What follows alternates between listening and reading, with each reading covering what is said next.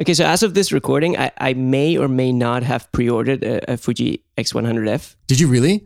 I'm just dropping this out there. Nice. You know, I'm just No, I haven't. Officially, I haven't yet. But by the time the episode airs, who knows? Yeah, it's mighty tempting. I think I'm 100% in. I think I'm going to buy it. Yes! Team Fuji gets a new member. You know, because I was thinking about it the other day when I was reading the specs and everything, the release notes from Fuji's website. Yeah. I started thinking, what do I need in a backup camera for my personal shooting? Basically, I need very few things. I need a camera that I can take with me every single day when I'm on the street. Yep. I loved having my camera on me all the time, and since I've owned the Sony A7 II, I just don't do it anymore. Right. And I miss it.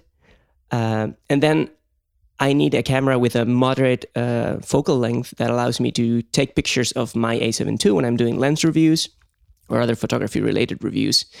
And that's why the 35mm focal length didn't seem too appealing to me at first, because it's slightly wider than I like to use for product shots. Yeah. But then I thought about the teleconverter, which takes you to 50mm, and that would be perfect for me. Yeah. So basically that's it. I don't need anything else in a backup camera. So the X100F or any of the X100 series cameras for that matter would be awesome.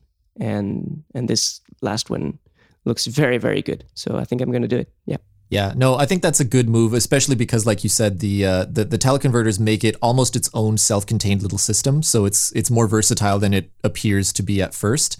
But I would, you know, if you're deciding between the generations, I would go for the new one, if only to get access to the X-Trans 3 sensor, which is worth it in my estimation. I mean, it really is a meaningful step forward, not just because of the resolution bump, but just the way that they've made that happen. And of course, Acros, I think you're going to get a kick out of it because you did get a chance to try it in at Photokina, but just having that with you all the time is quite a treat. So yeah, no, that would be great. I might even have to update my walk around camera recommendation in the guide, you know? Yeah. Because I really think this deserves a spot there. Yeah, especially because it's cheaper. You guys are hilarious. Oh, we are hilarious. Oh, look, Josh, you're going to buy a camera. You're going to buy a camera like super quick. Oh, guys, you know, Josh is going to lose this. And here you guys are like, I win on both sides. I don't win. I mean, I win because I didn't buy a camera, but then here we are. Both you guys beat me to the punch. But you know, it's 2017 already. It's a whole new year, different story. Yep. Rules don't apply. You guys can't admit defeat, hey? Just cannot admit when you're wrong. Disappointed in you. Well, we could if you had bet against us, but you didn't. We bet against you, and then we won. So, yeah. I'm thinking there's like a better chance of me not buying a camera again this year than there is a chance of me buying a camera again this year. Yeah, it all depends on that A7 III. Yeah, well, enjoy your glory, guys. I'll just sit here in the back corner laughing at the fact that you don't shoot full frame. Yeah. Okay, fair enough. I still shoot full frame, by the way, so... You're not allowed to laugh at me. You can smirk, but not flat out laugh.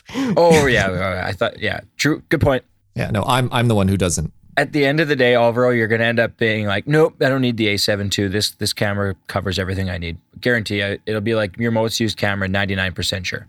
Well, I mean, it will be his most used camera, but that's not. I don't think it's going to replace his A7. I think if he falls that deeply in love with Fuji, it'll just mean that he's going to have to replace the A7 with an X-T2. Like that's the end of that slippery slope. And honestly, I'm fully prepared to admit that if it happens. Like, I have absolutely no problem switching systems if it means I'm going to be happier and I'm going to shoot more. I'm 100% on board. Yeah, I think that's what it ultimately comes down to. Pathetic. Traitor. Yeah. Traitor. My fellow traitor. Team Sony shooters are going to label me a traitor. I know. I'll have to live with it. There's only like two of us on that Slack channel. One thing at a time, though. I mean... I still haven't bought anything, so... Yeah, and realistically, the only loyalty that matters is to your own photographic intentions. And again, if the camera makes you shoot more, it really doesn't matter whether it's full frame or micro four thirds or your iPhone. Like, it's really not relevant. If you're getting more images, an image that exists at micro four thirds is better than one that doesn't at full frame. So that's what it comes down to from my point of view. Correct. Okay, well, give me the perfect answer. I get it, but you're still a traitor. Yeah, well, I can't speak to that. I'm not a traitor. But anyway, the X100F is one of like a whole ton of Fuji announcements. They had a crazy day this past week as we're recording. But another camera system that I think we just need to get out of the way because we love them so much that we just... it's the elephant in the room. We have to talk about them. Our beloved Leica, who manufactures our many, many Leica Qs that we are now accumulating and using as toilet paper and building materials around the house. I use them to level my desk. Oh, I hadn't thought of that. That's a good one. Yeah. That's a good one. They've released their new generation of M camera. The M cameras are, of course, the sort of core family, the ones that they're most known for. And now there's an M10, which comes, I don't remember how many years after the M9, but it's basically, I guess, a more direct replacement to the M240, which was more technologically advanced, but the M10 is like the official next step in that family line. Yeah, but I'm not sure it's intended as a flagship of the M system. Like, this seems to be a lower end model than the M240 because it doesn't shoot video, for example. It has some limitations that Leica decided to put in there. Alvaro, you're forgetting the way Leica operates. The higher end you go, the less things it does. That's the way that course, they operate. Of course. That's no, I get it, but I still think we're going to get another M camera soon from Leica. Yeah, which is going to be a more feature complete. More of an evolution of the M240.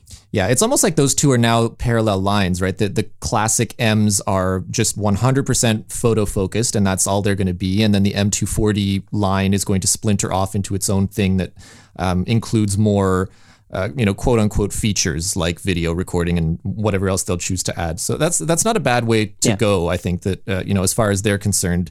The price points are high anyway. So if you're buying a Leica, then you basically decide if you are buying it for that whole photographic purity thing, in which case the M10 will be your camera, or if you're after, just like the very, very best rangefinder style digital camera that money can buy, in which case you'll go for whatever the next 240 is, but get the X-Pro2 instead. Yeah.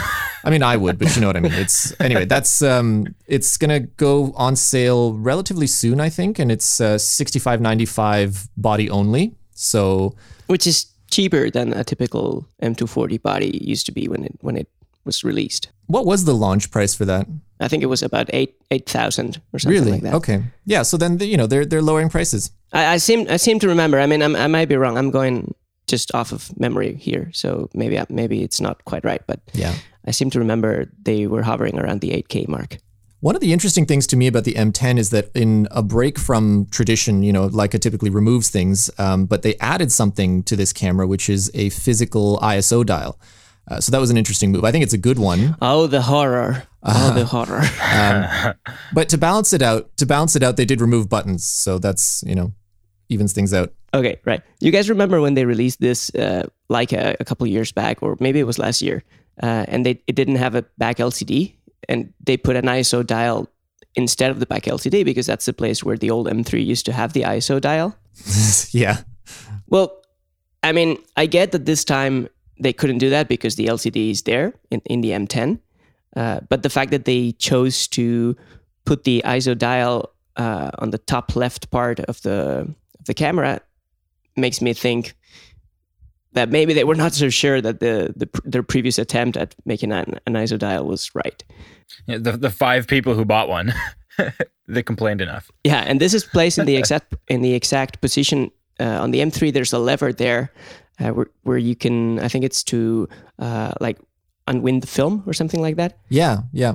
So the position of the ISO dial is sort of mimicking one of the dials of the old M3. That's what I'm getting at, basically. Yeah.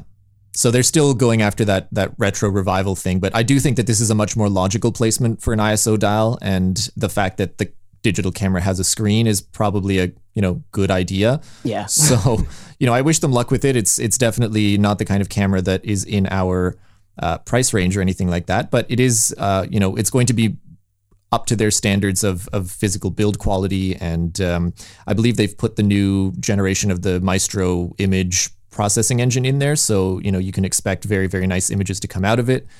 It's still at 24 megapixels as far as resolution goes, which I think we've mentioned before seems to be the sweet spot that all manufacturers are kind of gravitating towards these days, you know, outside right. of special cases. And frankly, for me, that is a sweet spot. I mean, I think that any print that I'm likely to make is going to look just fine with 24 megapixels.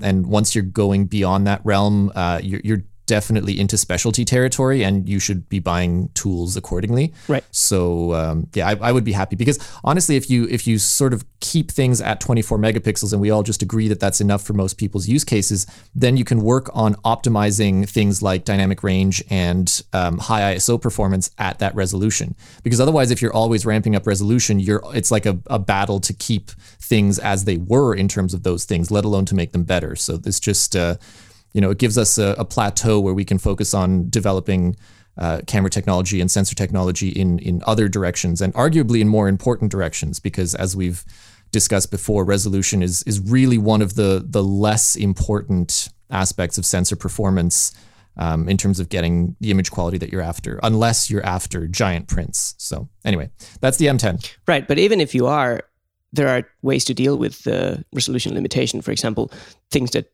people tend to print large are usually landscape shots or you know, building shots. Or there's not usually, you don't typically see a lot of portraits printed very large. Right, yeah. So for those types of shots, you can always stitch several images together and do a panoramic shot. And that way you can get an 80 megapixel image out of several 24 megapixel individual shots. Right. So you can deal with the lack of raw resolution from your sensor in other, perhaps it'll take a bit more work in post-production, but it can be done. So I don't think that's a problem. Or in camera, you can take the approach that Olympus is taking with the sensor shifting technology that they can use, because they've got the in-body image stabilization. And, you know, I expect that right. Sony cameras will, well, I mean, theoretically, they'd be able to do a similar thing if they wanted to, but in any event, that's another way of getting around this problem. So it's, yeah, I definitely am happy with 24 megapixels as a cap, at least for now. Right. So am I. The M10 is a sexy looking camera, though. I'll just put that out there. Oh yeah. Okay. Like at the end of the day, yeah. It's exactly it looks more or less the same as the other ones, but they it's haven't slimmer, like, though. Right, and they haven't like, you know, fooled around with that aesthetic. So from a style standpoint, I'm sure we're all just jumping for joy. It is like the prettiest camera on the market. I don't know. Do you guys, is there another one that's nicer? That like looks better? I don't think so. Yeah, I don't know. I think they all look awesome.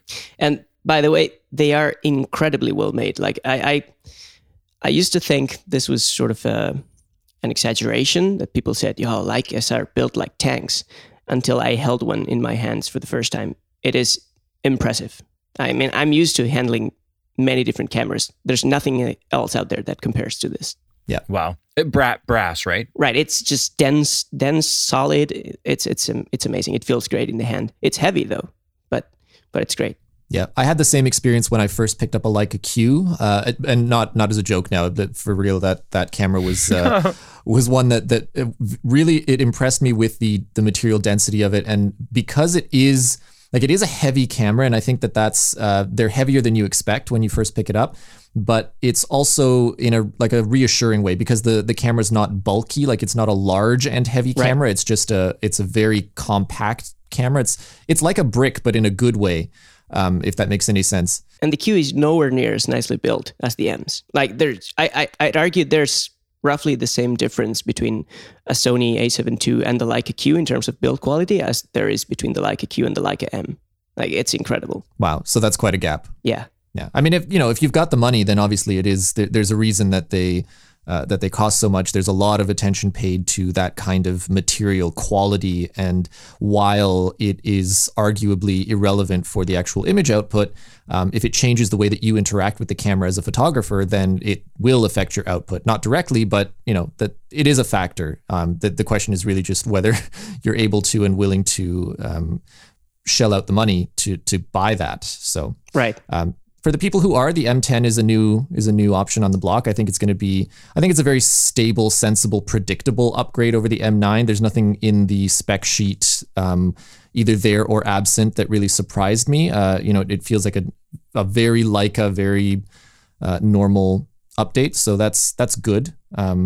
I think that alongside things like the T series and the Q, which were maybe a little more surprising, this is more of an expected bit of progress, but it's a good one.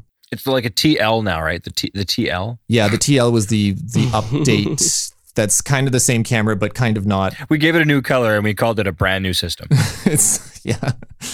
Yeah, they did update the internal storage. That was one thing that I appreciate. And honestly, I cannot wait for more cameras to do that. That is one thing that, you know, even just having, I think it's 32 gigs of storage now that they have on board, even that is good. Why don't more people do that? I understand having cards and swapping them out, but it's really neat to have this totally self-contained camera where you don't have to worry about having separate cards and stuff like that. I cannot tell you how many times I forgot an SD card and I can't shoot. Like literally just, walked at the door without one. It was stuck in the computer, forgot it. To have an onboard thing would be sweet. I agree. Yeah. It's just that plugging the camera directly into the computer kind of sucks, but it's a good fail safe. You can put an SD card into the T or the TL, right? Yeah, of course. It's almost like an alternative or a fail safe or however you want to look at it. And I think that given the price of solid state storage these days, on camera bodies that are, climbing upwards of $2,000-$3,000, it's not the end of the world from a design perspective to find room for a little tiny SSD that can hold. Again, it doesn't have to be more than 32 gigs. It's just an alternative, a backup, something that you can fall back on in case, like you, Josh, or like all of us, I think, do this. You occasionally walk out and it's like, yep, I don't have any cards with me. That sucks. Mm-hmm. Well, before that, before I get an internal SSD in my camera, I would rather have that same, or maybe not as much, but a similar amount of memory for the buffer. Like that's the one feature I want them to make significantly deeper. Like the possibility to just keep shooting bursts and not having to wait until they are written to the card. And every time the camera freezes on me, I get mad. Yeah. That's my main gripe with the A7 II, basically. Yeah. It's a slow camera. And I just can't wait for the day when all cameras are much faster and the buffers are all super deep, and this is a problem that we can forget about. Yeah, that'd be nice. Well, there was another company that offered a whole pile of new products. We've already touched on one of them, but there's one that we all kind of can't... Well, I guess for a guy like Marius, he probably knew it was coming, right? Yes. I knew all of the things that were coming, but yeah. Right. So this GFX thing, all these videos that they've been putting out, Fuji's been putting these YouTube videos or teaser videos, right? How many are there? There's probably 50 of them already. Yeah, there's quite a bunch. Right. Yeah. There's quite a number of them. I've watched a bunch of them and I don't know. This GFX thing, it is, it's coming out of left field, at least in my little world, and it seems pretty impressive. Yeah, it is pretty impressive. Yeah. Absolutely. Yeah. It's a bit of a marvel what they've managed to pack into this thing, and the comparison that always strikes me as most impressive is the fact that you're getting a medium format sensor and the quality that comes along with that, but you're doing it in a body that's smaller than most flagship DSLRs from Canon and Nikon. So it's like they've leapfrogged the IQ but managed to keep the size advantage. And that's a huge win on their part. And it's not exclusive to them, because I believe the X1D is even a little bit smaller, if not, more or less equivalent in size. It's a very different kind of design. It's quite smaller than the GFX, yeah. Yeah, I thought it was because it looks slimmer. But in any case, it's the same kind of thing where they've found ways to, and this is Hasselblad, by the way, that makes the X1D. They've both found ways to take this formerly out of reach medium format and bring it down. First of all, bring it into the digital realm in a way that is more accessible. Both in terms of price and also in terms of just workflow.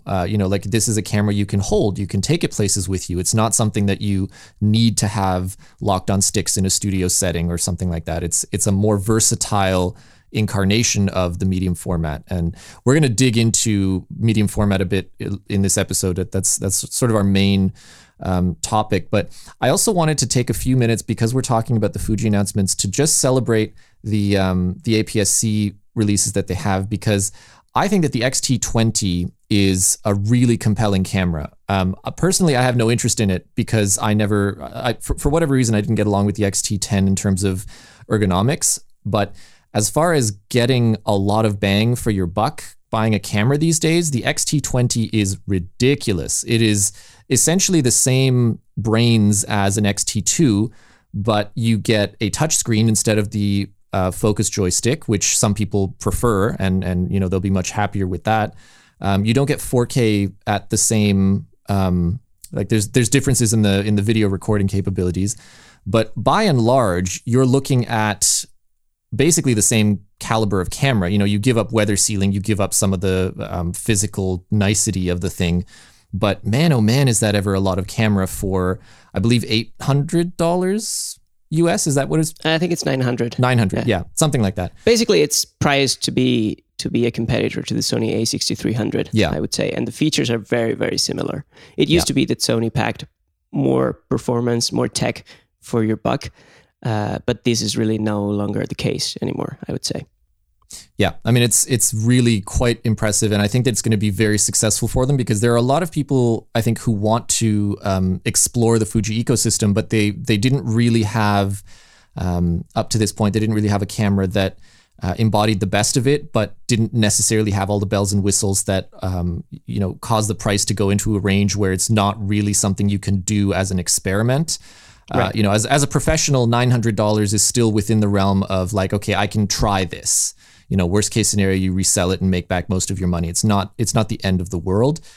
Doing the same thing with an X-T2 or an X-Pro2, that's not really feasible because those are really expensive cameras. Yeah. So this is like a perfect on-ramp, and it's the kind of body that can remain as your B cam very easily if you decide that, okay, yeah, I'm going to adopt Fuji. That's going to be my system. And then you get the X-T2 or the X-Pro2 as your main camera. You can very well keep the X-T20 because it's a great B cam. It does most of what your A cam will do. It'll give you identical files.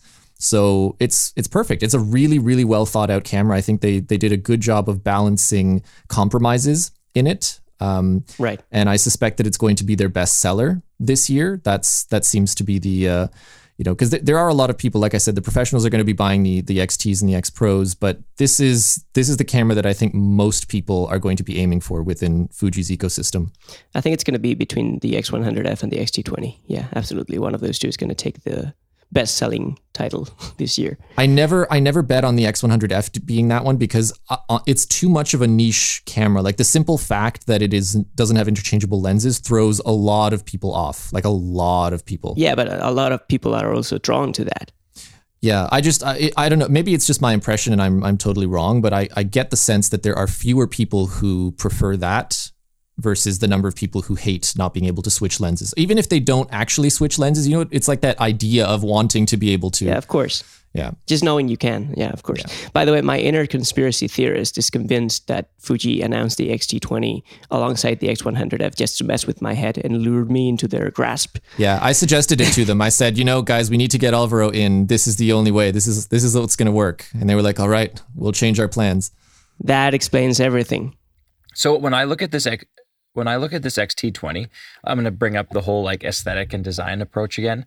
Like I cannot get past the whole like shoulder, you know, so like there's like the faux plastic leather black part on the bottom, right? And then they've got like this graphite color on the top, but like it's so large and it looks like the shoulders are, I don't know. The Fuji X-T20 has to be, in my humble opinion, like the ugliest camera that has been released in the last like year and a half. I think it looks terrible. Terrible is the wrong word. I'm not really going to argue with you on that. It looks weird. And I think that the black one is better looking. It looks weird. Weird is the right word. I think it looks like just odd. Yeah, it does look odd. It's the uglier little cousin of the X-T2. And that's, you know, it's one of the compromises that was made. If you want the attractive version, then you got to pony up. Well, why is it a compromise? Like what, all they have to do is just slightly, there's no way that if they had just changed a slight design thing here, like it would look better and people would, I don't know. I bet you money when you walk down into the store and you see these cameras up on the shelf and you look at this one, you're like, And then you look at the X-T2 and you're like, oh, maybe that's the point. But at the end of the day, if they just made a small little change and made it just about the features, the differentiating factor would be the features inside the camera. Like, I don't know. No, see, the problem with that thinking is assuming that the manufacturing cost for getting the X-T2 to look the way that it looks is equivalent, and I think that that's not the case. I mean, I think there's no way that it's like that it would be the groundbreaking decision to make the X-T20 look a little bit more like the X-T2. There's no way that they're making a decision here, like, for some reason. That's not my point. It's they've already got the pipelines in place to make the body that looks like that because they had it from the X-T10. Oh, no, that part, I understand that. I'm saying, like, why did the X-T10 have to look so stupid to begin with? Well, it was a matter of compromises. Tell us what you really feel, John. I will not buy this camera solely because it looks dumb. Yeah. The other thing to keep in mind is that it is noticeably smaller. So it's not like they could have just taken the chassis from the XT1 or XT2 and just changed the guts out, because it's a different, like, the size of the thing is different too. Fair enough. But I agree with you. Like, it's not an attractive camera. They could have found a nicer look for this particular set of guts. But I think, again, because they tried to pack as much of the technology in as possible. It's got, the same sensor, the same processor, and that probably was them going, okay, well, if we want to hit this price point, then something's got to give, and it's going to be looks like we can't afford to redesign it and get a new build out, because it's just not, it's going to push it closer to the X-T2, in which case there's not enough of a gap and blah, blah, blah. So I think that it's partly measured and partly just a consequence of them trying to hit a price point. Right. For what it's worth, the X100F, not really like major design changes, but I love the look of those X100 cameras. They look sweet. Like, very Leica-esque. Yes. What color do you prefer for the X100F? I think that if you were to go, like, there's like the graphite, silver, and then black, right? I think it's just silver and black for the F. Yeah, the F is just silver. It's not graphite. Oh, then I would go all black, personally. I think I like the all black. A little more, like, so the silver is like, it's like in your face, like, pretty. I really like that. But this camera is the kind of thing that I would throw over my neck walking down the street on a random or just a normal casual day. And the last thing you need to do there is, I don't know, you just kind of want to have, like, it's a street photography camera, right? So I think being a little more inconspicuous is probably a positive thing. Yeah, I don't think it's very shiny or anything. I don't think it calls too much attention upon itself. The silver one, I mean. So I don't have that problem personally. What are you leaning towards? I think I prefer the look of the silver one. Oh, okay. Yeah, the black just feels, I'm not sure why, but I feel like something's missing in the black one. I can see that. You can see that. Clearly, guys, I'm like the most vain photographer ever. I buy my cameras based on what they look like. No, that's important. And then here I am with an A7 II. The ugliest, hairless camera ever. For what it's worth, I've owned both a silver and a black X100 series camera. My X100S was silver, and then the X100T was black. And while you may not think that it would make a huge difference, the S got a lot more attention. It is very noticeable. I don't know exactly why, but that started a lot of conversations. A lot of people will, you'll get the, oh, is that a film camera question like 4 million times every day when you're walking in a populated place. It doesn't bother me. I'm just saying, it's, as far as being inconspicuous, the silver is not it. I think that's just because you're a nice guy. Well, because you used to get compliments on your Wodencraft bag too, right? I suppose that was the first time that's ever happened, and it hasn't happened since. And I never got one with my own bag, so I think it's you, not the camera or the bag. Well, that's nice, I guess. But with the black X100T, it did not happen in the same way. So that was something that. It may have been because that look was more normalized by the time that the X100T came out. I'm not sure if that's also a factor, because people are more used to seeing that kind of camera, but it might be. For whatever reason, it was much less conspicuous in public places. So for my own choice, I would be torn, because I do think that the silver looks better, if just from a purely aesthetic perspective. But I think that the black one does have some stealthiness to it that might be better depending on what your... depending on what your use case is. I guess what I like about the silver version is that it looks more like a film camera, and that's the aesthetic that they're going for. It does, yeah. So, yeah, that's what I like about it, personally, I think. Yeah. So that's that was the lineup of cameras, but, as if it weren't enough, Fuji also unveiled the next lens in their kind of f2 weather-sealed small form factor sub-range. So the 35 was the first one. And that one is kind of the ideal pair for the X-Pro2, and it was launched at the same time. Then earlier in 2016, we had the 23mm f2, Still waiting on my review unit, by the way. That's, you know, Fuji, if you're listening, please.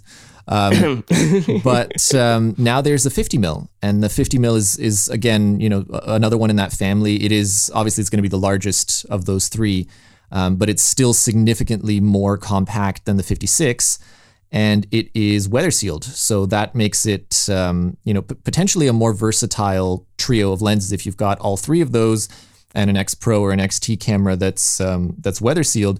You've got really quite a versatile little kit. You know, same max aperture across the range.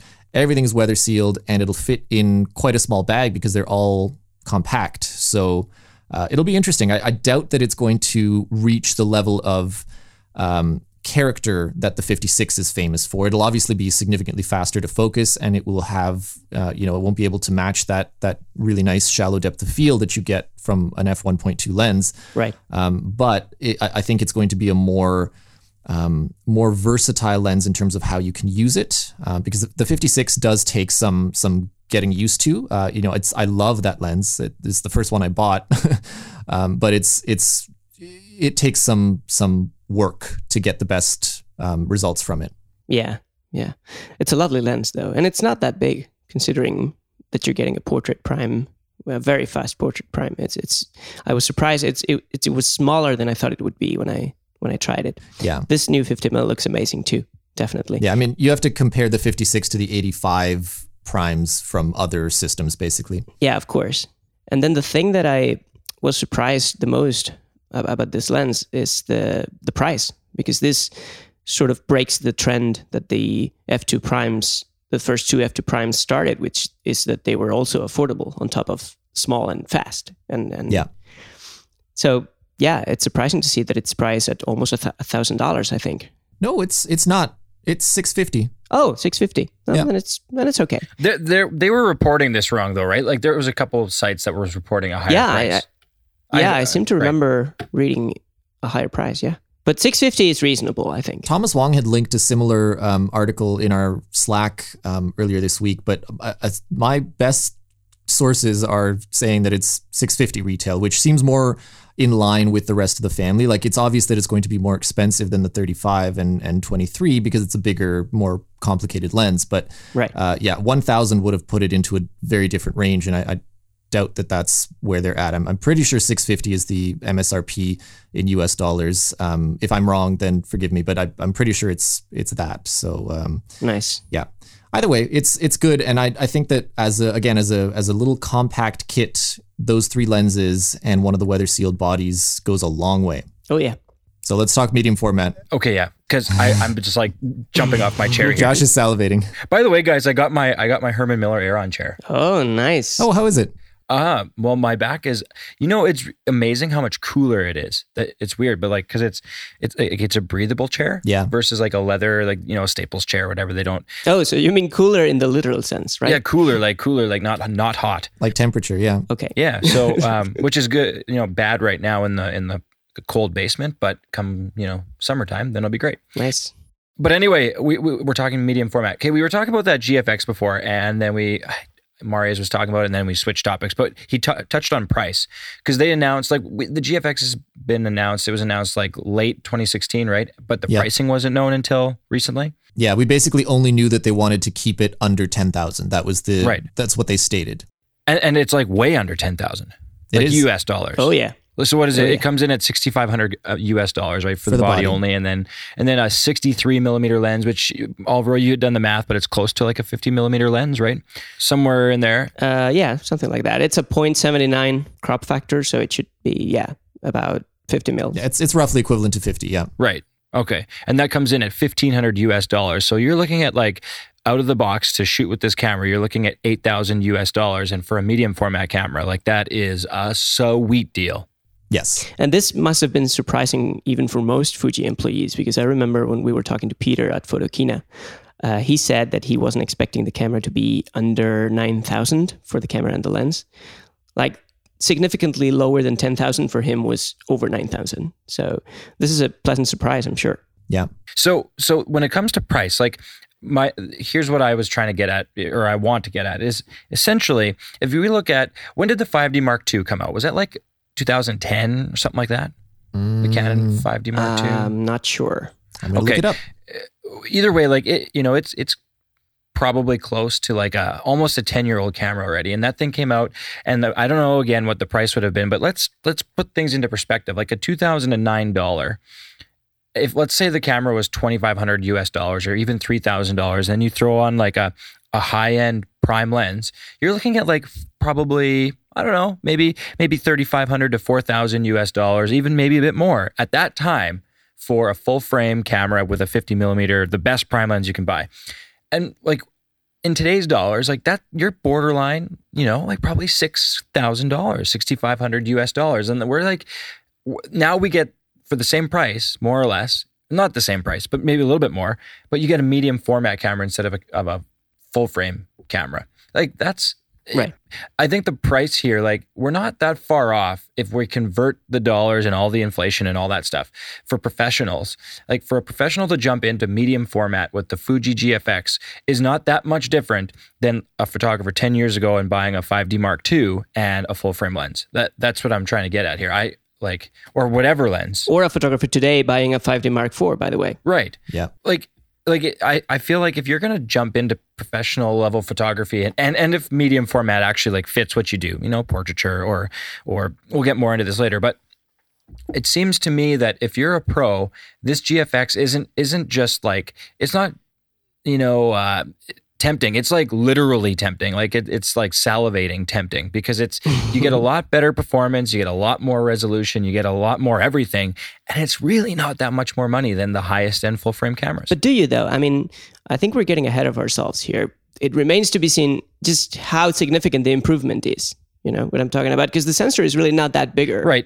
What I'm trying to say is like, if you need it, like it is incredibly more accessible to the point that it's almost as accessible as full frame was a few years back. I guess that's all I'm really trying to say. Don't read into it any more than that. Okay, no, that's fair. Yeah, no, but you're right. I mean, that's the march of technology for you. You know, we're able to get cooler tech at lower prices, despite, you know, I mean, it's funny, we've been making fun of camera companies for raising their prices in general on new cameras, but comparatively speaking, we are getting a lot more performance for that money. So it does even out in that sense. I love it from a Sony shooter, by the way. Like I Sony cannot come along now and like announce a A9 full frame camera that's $6,000. Like I don't think that would make a whole lot of sense now, considering the fact that you can get probably more through the GFX for only a few $100 more. So that part as a Sony shooter, I'm pumped about. I'm not sure about that. I don't think Sony cares what other companies do price-wise.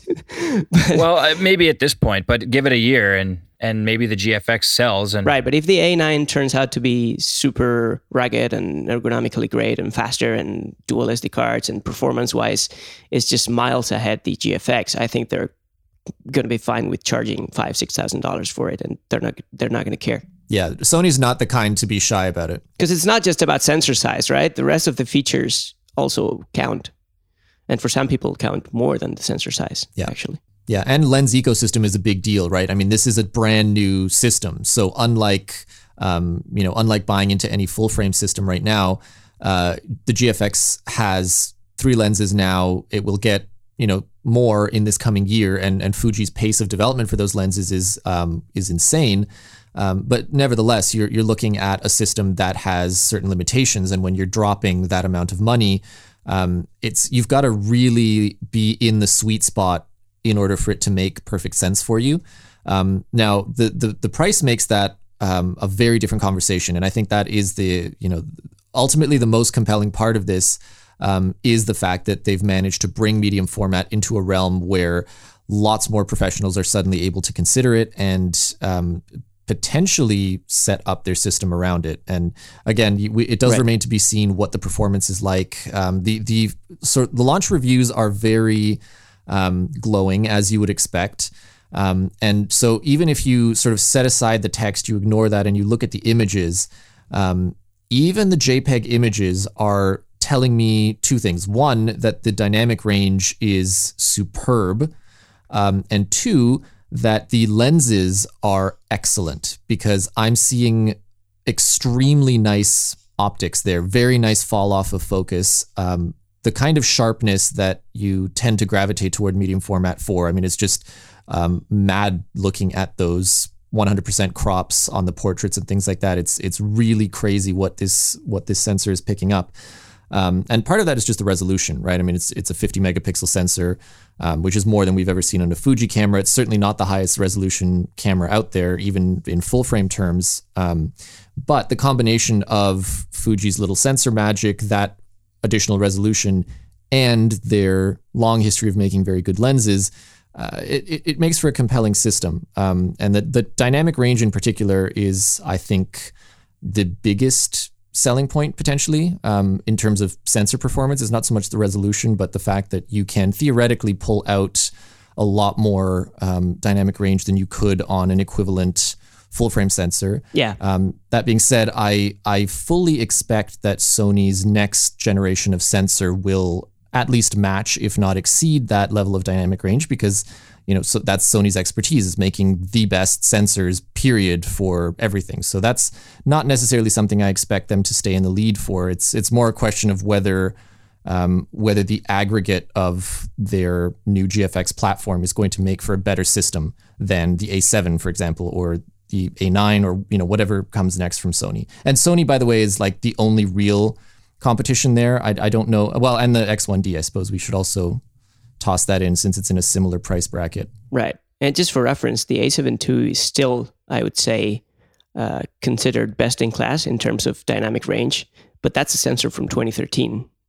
So it's already getting to be 4 years old. Yeah. That's a long time in the world of technology. So yeah, I also expect the next generation to pack a significantly better sensor.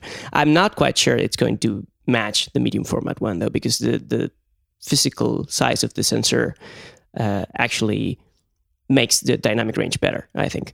So that's something that's an advantage that medium format is always going to have over full frame. And I'm not sure within the same generation, the leap is going to be that significant.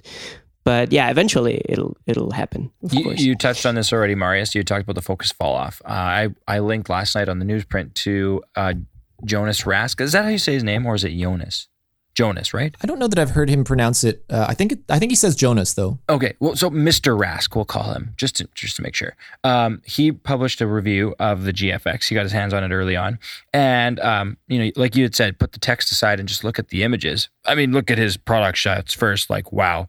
But the sample images, what caught my attention was the focus fall off. Like, it's like, even if the background isn't completely like a big mush, as long as it's smooth, but like the difference between sharp to smooth background, if it's sudden and it doesn't look good. But this is just like, I don't know, like you said, the optics here, the focus fall off was what caught my eye. I thought it looked fantastic. Yeah. I'm very excited to see the upcoming portrait lens for the system. Like, Fuji has plans to release a 110 millimeter f2 lens, and that's going to be roughly like an 87 millimeter in full frame format. So it's a perfect portrait prime. And at f2, it's going to render a very similar depth of field as, for example, an 85 millimeter f1.4 lens would, like the G Master from Sony, for example. But this is going to have that gorgeous focus fall off. So I really want to see how images shot with that lens look like. Beautiful. Yeah. I'm realizing for myself, at least, that when it comes to bokeh, what I'm growing to appreciate more than just shallow depth of field is exactly that. It's the transition. I would rather have a lens that doesn't go as shallow, but renders that transition better. Because ultimately, I think that's what imparts the appeal. I think that's what it is, really, for me at least. It's not, when I look at images with shallow depth of field, I don't really care how mushy the background is. I care how the subject background separation is rendered. Not necessarily the degree, but just like we said, the how smooth that transition is, and how well those different planes of focus are rendered on the frame. So for me, that's looking at these images, that's really what's impressive, and that's why I'm not so bothered by the fact that the apertures are not like ridiculously fast on most of these lenses. Like, there's some f4s in there and things like that. I don't really care. That's not that doesn't seem like a problem to me, given again this optical excellence that renders things so nicely. Oh, you say that now, but you're going to be talking about animal eyeballs shapes in no time. Oh, I like to think I'm past that. So who is this thing really for? Like, you know, this GFX camera, because of the size of it and the ability to take it outside of the studio, like, I think it opens up medium format to a wider range of types of photography. Perhaps. But who is it? Who is it for? I still think it's mostly for studio shooters, though. Still? Yeah, you can take it outside because it's slightly smaller than we're used to. Well, not slightly, it's quite smaller than we're used to, but it's still big. I mean, the lenses especially are going to be big because there's just no way around it. You have to cover the bigger sensor. And full-frame lenses are already pretty big. So I expect these ones to be even bigger than that. And that's going to be a problem if your intention is to take 3 or 4 lenses with you and just take a walk. That's going to be heavy. Not much of a way around that. However, performance is also going to be limiting because just the raw file size, I don't think you're going to be seeing like 8 frames per second bursts on these cameras in a good long while. I think it's going to be a few years until we start getting that kind of performance out of these. It'll eventually happen, of course, but we're not quite there yet. So that kind of limits the shooting envelope for these cameras. You're not going to be shooting sports with them. You're not going to be taking them to places where speed matters. And that's, I don't know, I just think that's the way it is. So maybe people will find new things they can shoot with the GFX and the Hasselblad X1D that they couldn't shoot with their other medium format cameras because of the size. But I don't think it's going to change significantly.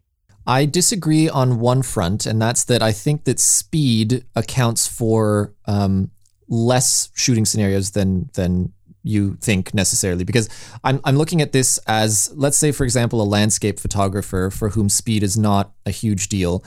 Previously, they were getting the best quality by taking their DSLR kit with them. And they're already, like, again, the sorts of people who are buying a $10,000 camera system are not buying them to go out for a walk in the park, right? Like, they are already professionals of a certain caliber. So let's say it's a landscape professional. If I can suddenly take a medium format system with me, even with all the lenses, and it'll be equivalent in weight and a little lower in body size than my previous DSLR kit, why would I not do that, right? Like, if the pricing works out, then I get a much better, I get more image potential without a huge trade-off in weight, and it's just probably a little more expensive. Right. But as a working professional photographer, that would be a trade-up that, you know, I would be very tempted to make, you know, coming from a D810 or something on the Nikon side, or the 5DSR on the Canon side. That's something that would be very compelling to me.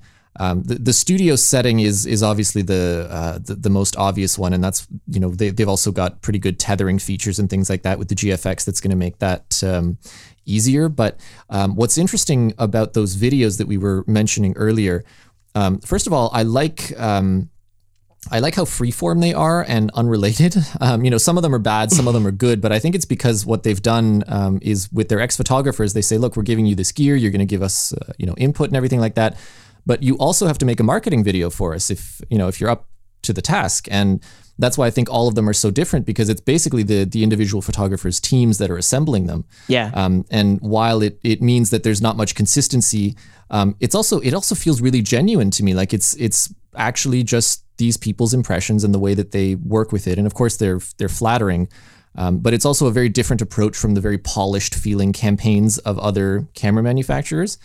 And again, very hit and miss. Some of these videos are terrible, some of them are good. But in aggregate, it's an interesting way to market products, and they've done it for the GFX and for the X100F as well, and all these cameras. And but anyway, what I was getting at is the GFX videos, they're casting a very wide net. Like, they are deliberately showcasing a lot of tasks in photography that fall outside of the studio setting. There's a lot of folks doing landscape stuff, showcasing the weather resistance of the system. Right. There's a lot of people doing interesting kinds of product and documentary style shooting with it. You know, like this, they're trying to really push that angle of, look, don't think of this as a limited medium format thing. Think of it as a capable, more versatile system that happens to have a medium format sized sensor. So you're getting that quality. In terms of speed, I think the most perhaps encouraging was the gentleman who was shooting dancers. Right. You know, he had his flash system set up and he was capturing them in motion and didn't seem to be having much trouble as far as autofocus performance. I don't know if he was manually focusing or what, but it certainly seems to be capable of handling those sorts of situations in the hands of a talented photographer. Right. So again, I do think that they've broadened the shooting envelope, and it would be unfair to characterize it as falling within the same limitations as we typically think of medium format for. Yeah, when I said speed, I wasn't referring to autofocus speed. I was more referring to the burst yeah. speed of the camera. Yeah. Right. Because if you're capturing motion, especially dancers, just to capture the precise moment where both dancers are looking best, you need to basically have a very high burst rate speed. So that's just... Yeah, and you won't be shooting wildlife or sports or cars or anything like that. That's, yeah, you're right. So we've talked a little bit about landscape. Not that... Here's my leading question, essentially, is this camera, if it's only about the size of a DSLR, or even just slightly bigger or whatever DSLR you have in your hand, like, if it's... I think I agree with Marius. It is an improvement for landscape photographers for sure. I know that you can stitch things together, but you could also stitch these together too and have like a 150 megapixel panoramic image. Sure. But is this then, if it's a landscape camera or can be a landscape camera, how crazy is it, you know, to assume that a traveler would consider this camera as like a professional travel photographer, somebody who like shoots for Lonely Planet or somebody who shoots for National Geographic, although those are often like wildlife, but let's just limit this to like travel photography. Well, you know, is this a camera that a traveler would ever consider? It is big. I get that. But with the weather resistance, with the quality, that's my question is, could it be used for that? I think so, but I don't think I would lump together travel photographers with landscape photographers. I think those are two very different assignments. Travel photography, what I understand by that is you capture what you do in a city and everything like that, live in the city. Sure. It could be landscapes as well. You're right. They're not identical. I just...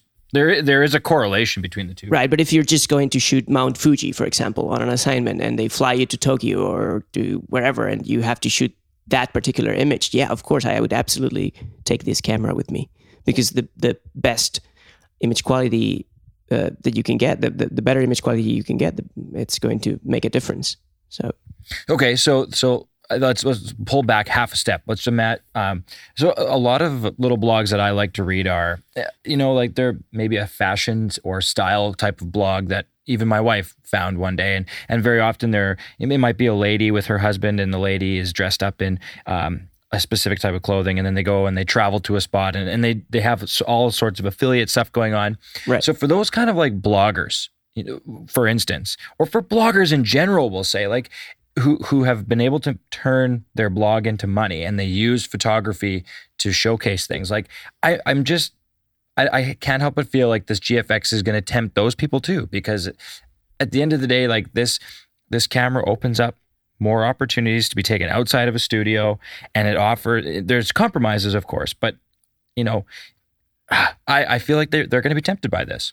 Yeah, definitely. If I was in their shoes, I probably wouldn't consider that particular camera for that type of work, but I'm sure many people will. I mean, it's just a matter of personal choice and preference, and there's nothing wrong with the camera. The camera that makes it not suitable for that kind of thing. It's just not my cup of tea, so to speak. But this will be the first medium format camera that ever does tempt those people, is maybe what I'm... maybe I'm not making my point clear enough, here. Yeah. I just feel like the GFX is really breaking ground here for all sorts of photographers, and not specifically studio photographers. For what it's worth, I agree with you. Right. And we keep forgetting about the Hasselblad X1D, but that's going to do much of the same thing for those people. Right, for sure. Totally. If we're addressing mirrorless medium format as a whole, the Hasselblad is actually slimmer and smaller and lighter, so maybe that's the one that will tempt those people even more than GFX. I don't know. Yeah. Either way, both of them are very compelling. I personally find the Hasselblad extremely attractive as a just purely from a design perspective. It's a very cool looking camera. It's very unique. It doesn't really look like any other camera. The GFX is... it looks very much like an X-T2, but bigger. Right. So that works. And it also, this is part of what I like about modern Fuji is that they're normalizing their control scheme across all products. So you can see it in the X100F versus the previous generation. You can see it in the X-T2 and the way that the X-Pro2 and X-T2 have a very similar control scheme. Like if you're a photographer at a professional level, we've talked about before how you're really investing in a system more than an individual body or an individual set of lenses. So if your entire camera system has a familiar layout, you know where all the dials and all the buttons are for all of your cameras, even though you'll have an X-T2 for video because it does 4K, and you'll have an X-Pro2 for photography because it does photos, and maybe you'll have or you'll have a GFX for photos because that's the best, and then you'll have an X-T2 for video or whatever it is. Like you'll be able to flip from camera to camera and not have to make these huge adjustments in ergonomics and things like that, and remembering how to do certain things for certain whatever, because it's all the same. And I think that that is very valuable, especially for people in like a wedding context, for instance, where you do have to often make very quick changes of context between video and shooting photos and in certain kinds of light and whatever. And the ability to have a deep familiarity with your camera and transition that to different cameras in your setup seamlessly is a huge selling point. Like that's can't be overstated. Agreed. Totally. 100%. We haven't even talked about wedding photographers really here today, but wedding photographers, one of those videos is very explicitly like the gentleman is a wedding photographer and he pulls out the GFX and uses medium format for the first time. And gets really good photos, by the way. Holy crap, those photos. Unbelievable. and like he takes it outdoors and they're like along the shoreline and it's, I don't know if it's raining, but I'm sure it's misty on the ocean shoreline there. And like, I guess what I'm, is that this is breaking new ground for medium format. Medium format was so inaccessible for everybody. And it was inaccessible both like price-wise, but also like you had said, Marius, like it doesn't seem like the strengths of medium format would have fit the average professional photographer. Like most people didn't need to have that extreme resolution and didn't need to have it in a studio. But now, like it seems to me like these cameras are really pushing medium format into new areas where a wedding photographer might consider it. Yeah. Now here's the one corollary to that, and I think that this is the remaining sticking point. Whether because it's got a more limited burst speed or because it is larger and whatever the case may be, I think that it is still not the ideal camera for a traveler and for a lot of these folks because it imposes a certain deliberate way of working that doesn't necessarily make sense for all kinds of photography. And I think that that's a limitation that we're not quite ready to overcome yet, because part of it is down to size and part of it is just down to performance. Like if you're going to pull a GFX out, you're not going to take like candid travel photos with it because it's not a subtle camera, right? And it's not right. For sure. So that's that's something that even if you wanted to, and even if the price made it accessible, that's not really great. And also, my impression is that the sorts of folks who are doing these shoots for Lonely Planet and stuff like that, in order to get that level of authenticity, they're really looking for more of an X100 style camera where it's very subtle, where they can get right into the middle of the action without being conspicuous.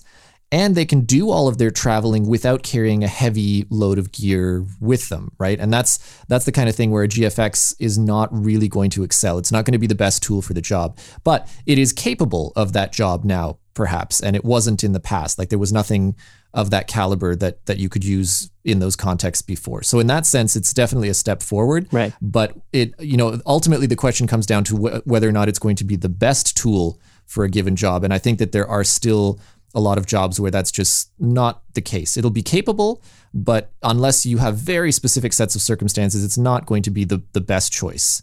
But I'm sure that those people will be tempted anyway. Like me. Yeah. Not really that tempted, but I'd consider it. No, but you'd like to play with it. I mean, you told us this much. For sure. Marius, like you're for sure going to get your hands on a review unit eventually, right? I mean, I'm going to get my hands on it on Tuesday, but I don't know. I don't know. What's the point in even? You shouldn't even bother playing with it. Just ship it to me. Oh no, no! I get to there's a press event, so I'll be attending that, and I'll get to play with all the new cameras, including the GFX. But as far as if and when I get a review unit, I'm not sure if that's happening. Obviously, I would love it to happen because this is quite a different sort of camera from anything I've shot with before. I've not encountered medium format in film or in digital before. So for me, this would be, definitely new territory, and that's exciting in and of itself. But I also, it puts me in a vulnerable place because I'm susceptible to gas, and this camera, just seeing the images, I'm like, sort of closing one eye whenever I look at it to just hopefully make them look a little less appealing. But yeah, no, it's, I'm looking forward to getting some hands-on time. Unlike Alvaro, I've not ever seen it in the flesh or anything like that. Didn't go to Photokina, so I'm tempted. Yeah, you're gonna have a blast. And I also want to see that crazy EVF that they've got. That not the standard one, but the one that you can rotate all over the place and do cool things with. Looks so cool. Yeah, that's it's gonna be a neat camera. I'm looking forward to playing with it. It's definitely designed as a very versatile system. The accessories, the lenses, everything. The intention is very clear that this is going to be gaining more and more capabilities over time. So I can't wait to see how the system evolves. Yeah. You're going to have a blast on Tuesday, man.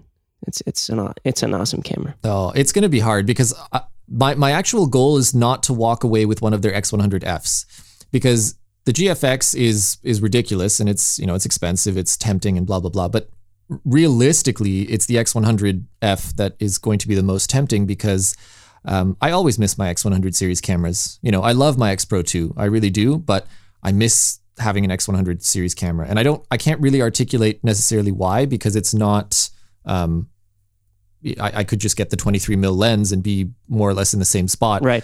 But I'm really not in the same spot. I don't have the same size. I don't have the same focus. I don't have the same built-in ND filter. I don't, there's a lot of stuff that's appealing about the X100 series cameras. And thankfully, it's appealing in a way that I think people don't get until they've used it. Right. But yeah, that's the one that's going to tempt me the most. And it remains one of my favorite cameras for traveling. I remember when I don't remember what year it was, but I did a trip to Romania where that's the only camera I had with me. And in many ways, I was happiest with those photos and with that experience of shooting there, because I didn't have to worry about anything. It's really small. It's really inconspicuous. And there's no like, oh, which focal length should I use? Which whatever. Like, no, this is what I'm working with. What can I do with it?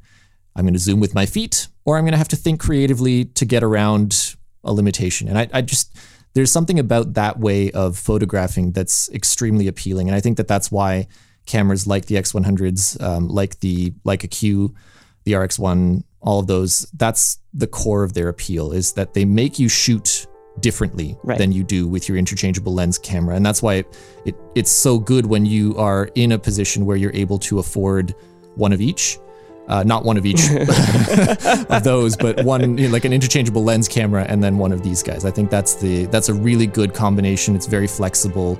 And it's nice to be able to have that. Yeah, I agree. Well said. So if you do pick one up, just grab another one for me, will you? I'll grab a second. Yeah, I'll send it your way.